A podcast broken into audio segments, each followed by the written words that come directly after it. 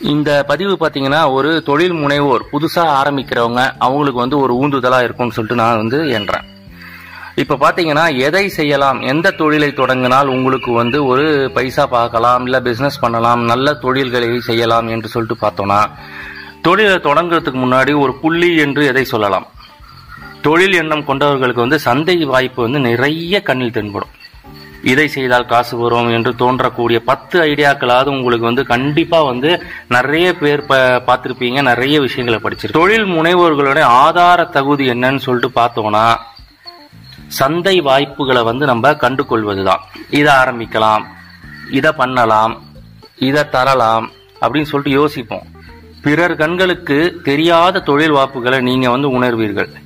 மனம் ஒட்டுமொத்த வியாபார சுழற்சியையும் ஒரு முறை நடத்தி ஒத்திகை பார்க்கும். ஸோ சுற்று வட்டாரத்தில் பார்த்தீங்கன்னா ஒரு ஹோட்டல் கூட கிடையாது.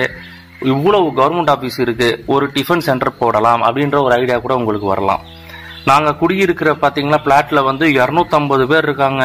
நிறைய வயசானவங்க தனியாக இருக்காங்க. அவங்களுக்கு தேவையான எல்லா வெளி வேலைகளையும் பார்த்தா ஒரு சர்வீஸ் ஏஜென்சி மாதிரி ஆரம்பிக்கலாம் அப்படின்ற ஒரு யோசனை வரும்.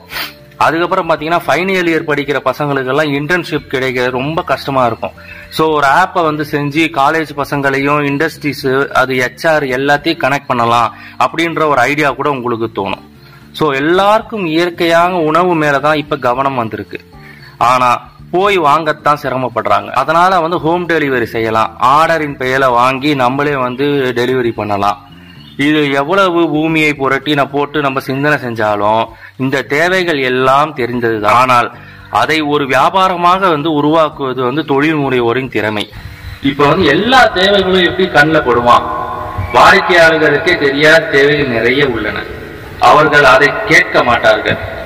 கொடுத்தால் ஆர்வமாக வாங்கிக் கொள்வார். உதாரணமா வாக்மேன் இப்ப பாத்தீங்கன்னா முன்னாடி எல்லாம் வந்து மியூசிக் சிஸ்டம்ன்றது பாத்தீங்கன்னா ஒரு டேப் ரெக்கார்டர் இல்லை அந்த மாதிரி மியூசிக் சிஸ்டம் இந்த மாதிரி தான் இருந்தது.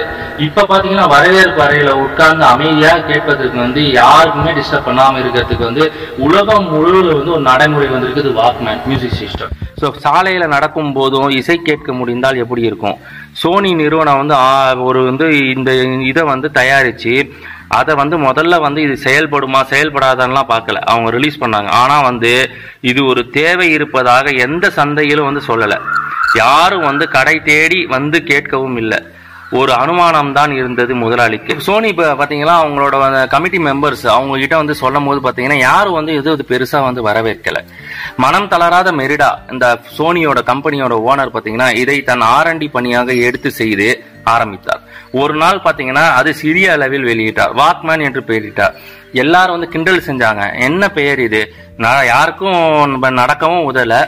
ப்ராஜெக்டும் புதுசு. என்ன எல்லோரும் பு- புருவம் உயர்த்த பெயரை மட்டுமாவது மாற்றலாமே என்று யோசித்தார். ஆனால் அதற்குள் இது பரபரப்பாக விற்பனையானது. வாடிக்கையாளர்களிடம் பதிந்து விட்ட பெயரை மாற்ற வேண்டாம் என்று அப்படியே விட்டுவிட்டார் அந்த ஓனர் மெரிடா. சோ வாக்மேன் ஒரு தலைமுறையே தன் கட்டுக்குள் வைத்தது.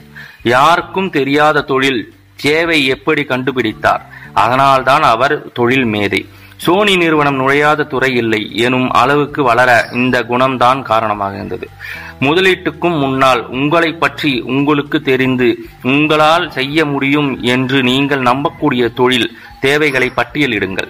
கண்ணில் படும் எல்லா தேவைகளையும் நம்மால் பூர்த்தி செய்ய முடியாது. நூற்றுக்கணக்கான ஐடியாக்களை சரியானதை தேர்வு செய்வதில் பாதி வெற்றி உள்ளது. ஏதாவது தொழில் செய்யணும் சார். கொஞ்சம் பணம் இருக்கு. என்ன செஞ்சா நல்ல பெரிய லெவலுக்கு வரலாம்னு சொல்லுங்க.